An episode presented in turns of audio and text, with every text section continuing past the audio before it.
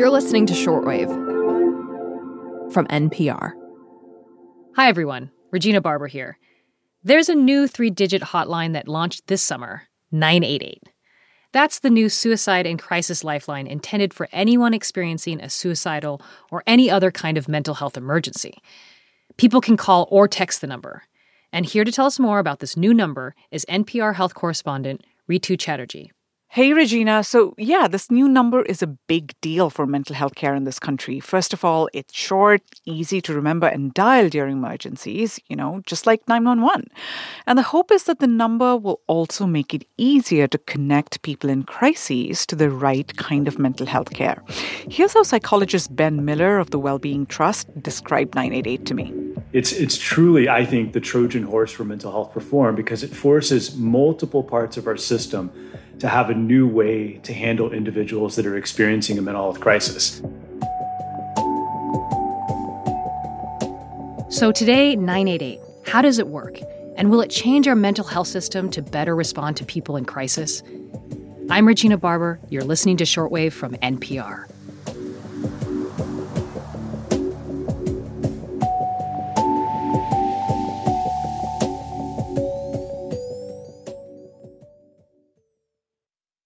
So, Rhitu, as mm-hmm. you said, 988 is easy to remember and dial. Yep. But how will it reform the mental health system? So, to understand that, we have to step back a little, Regina. So, let's talk about what were the options for people experiencing a mental health crisis before this. Yeah, you could try to find a therapist. There were hotlines, talk to your healthcare provider. I don't know, actually. Yeah, so there weren't that many options. Now, a growing number of people had been calling the 10 digit suicide prevention lifeline since it launched in 2005, which, by the way, now connects to 988 as well. And both these lines Good. are run by the same nonprofit, Vibrant Emotional Health. But really, the vast majority of people experiencing a mental or emotional crisis have had no option but to dial 911. And really? So, yeah. did 911 actually connect them to what they needed? Yeah. So, when someone dialed 911, their best case scenario is that they would end up in an ER. Okay. And if they were lucky, they would get some care for the immediate crisis after probably waiting for hours, if not days. But when they get back home, they rarely ever had any follow up care options as one might with physical health problems. Mm-hmm.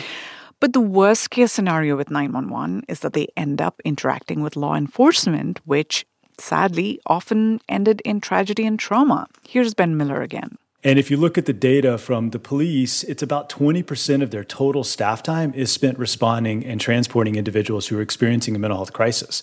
And just last year, he says more than 2 million people with serious mental illnesses ended up in jail.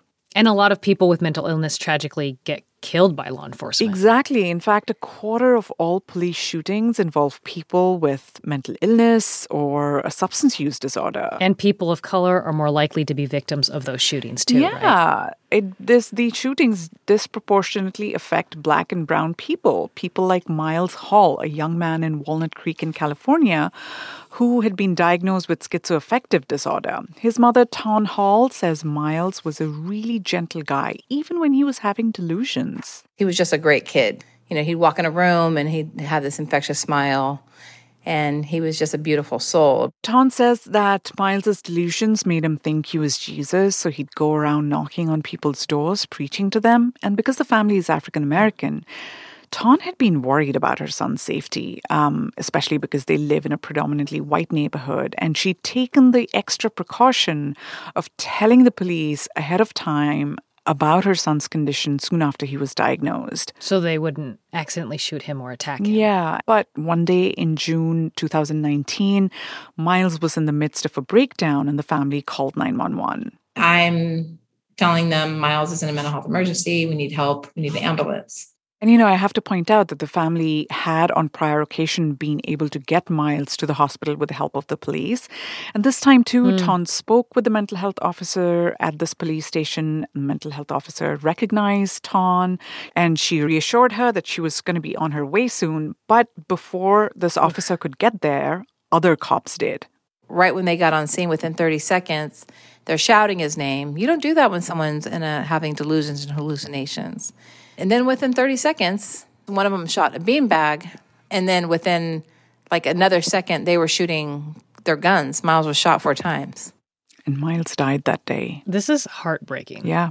I had a false expectation that somehow, you know, if law enforcement knew him and they knew he he just had a mental health condition, that he would be treated with compassion and he would be treated with care, and that he wouldn't be gunned down. And so Taun and many others like her hope that, you know, this number is a safer, more effective alternative to 911 because it would connect callers or texters to professionals who are specifically trained to address mental health crises who can then mm-hmm. you know work with the individual to de-escalate the situation and for individuals who need additional services additional supports the counselors at the 988 call centers can connect them to those services. So, what kind of services are we talking about? Things like mobile crisis teams with mental health professionals that could go to people's homes. We're talking about behavioral urgent care centers.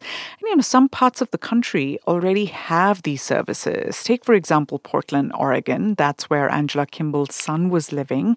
He'd been diagnosed with bipolar disorder. And in 2017, Angela says he had a major manic episode. He'd ripped out all the kitchen cabinets. He'd smashed the stove into just nothing. He was talking about how soap was poison and how he felt like he was being surveilled. So Angela reached out to the local crisis center and they sent a mobile crisis team to her son's house.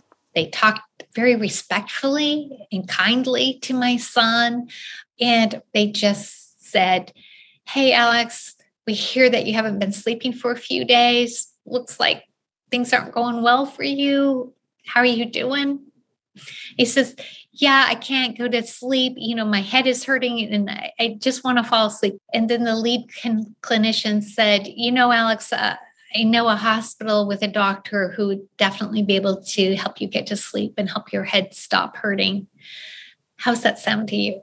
And Angela says, you know, her son willingly went with the team to a crisis stabilization unit where he received treatment right away. Wow.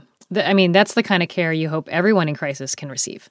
But would you say that a month and a half since its launch, has 988 connected callers across the country to the kind of care Angela's son received? Short answer, Regina, is no.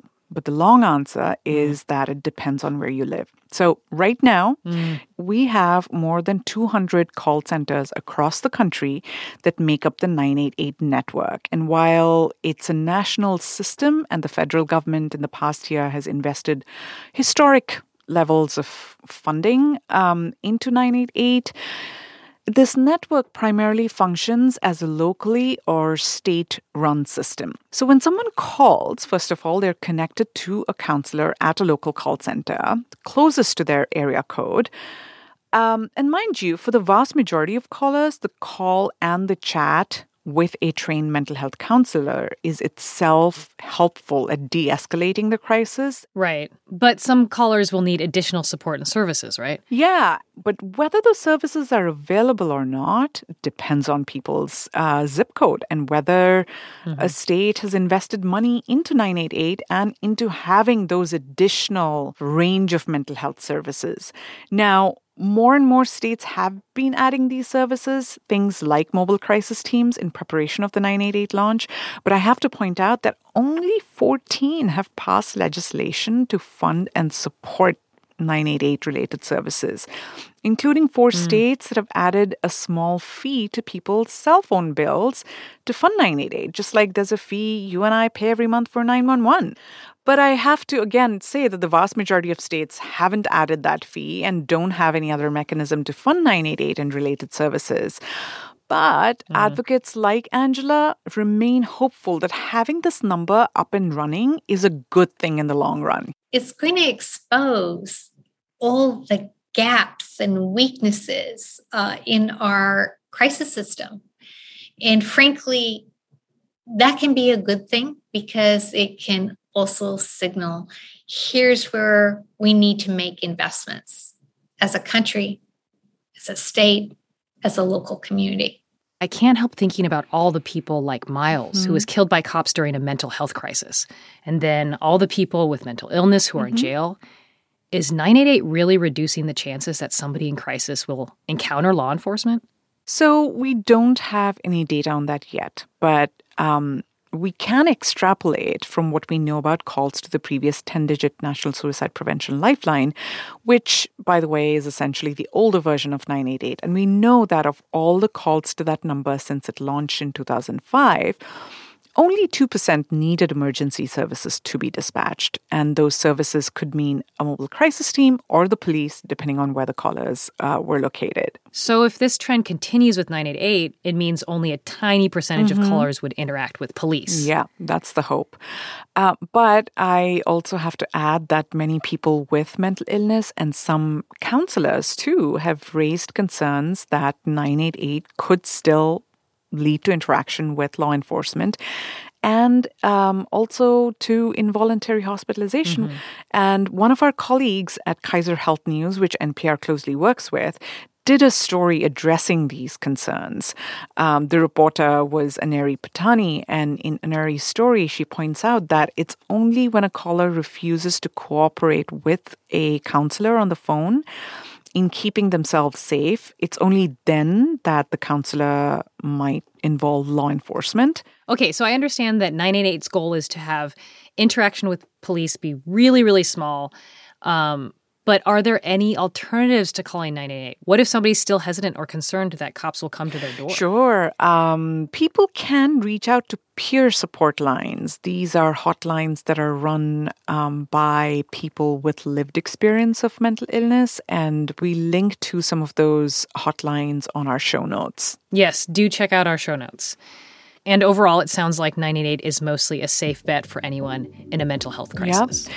But again, it will take a while for the system to fully develop to the point where every caller anywhere in the country is connected to help and additional services when needed right away. Rhitu Chatterjee, thank you for sharing your reporting on this topic with us. Always a pleasure, Regina. This episode was produced by Thomas Lu, edited by Rebecca Ramirez, and fact checked by Berly McCoy. The audio engineer was Josh Newell. Gisele Grayson is our senior supervising editor. Andrea Kissack is the head of the science desk. Terence Samuel is the vice president and executive editor.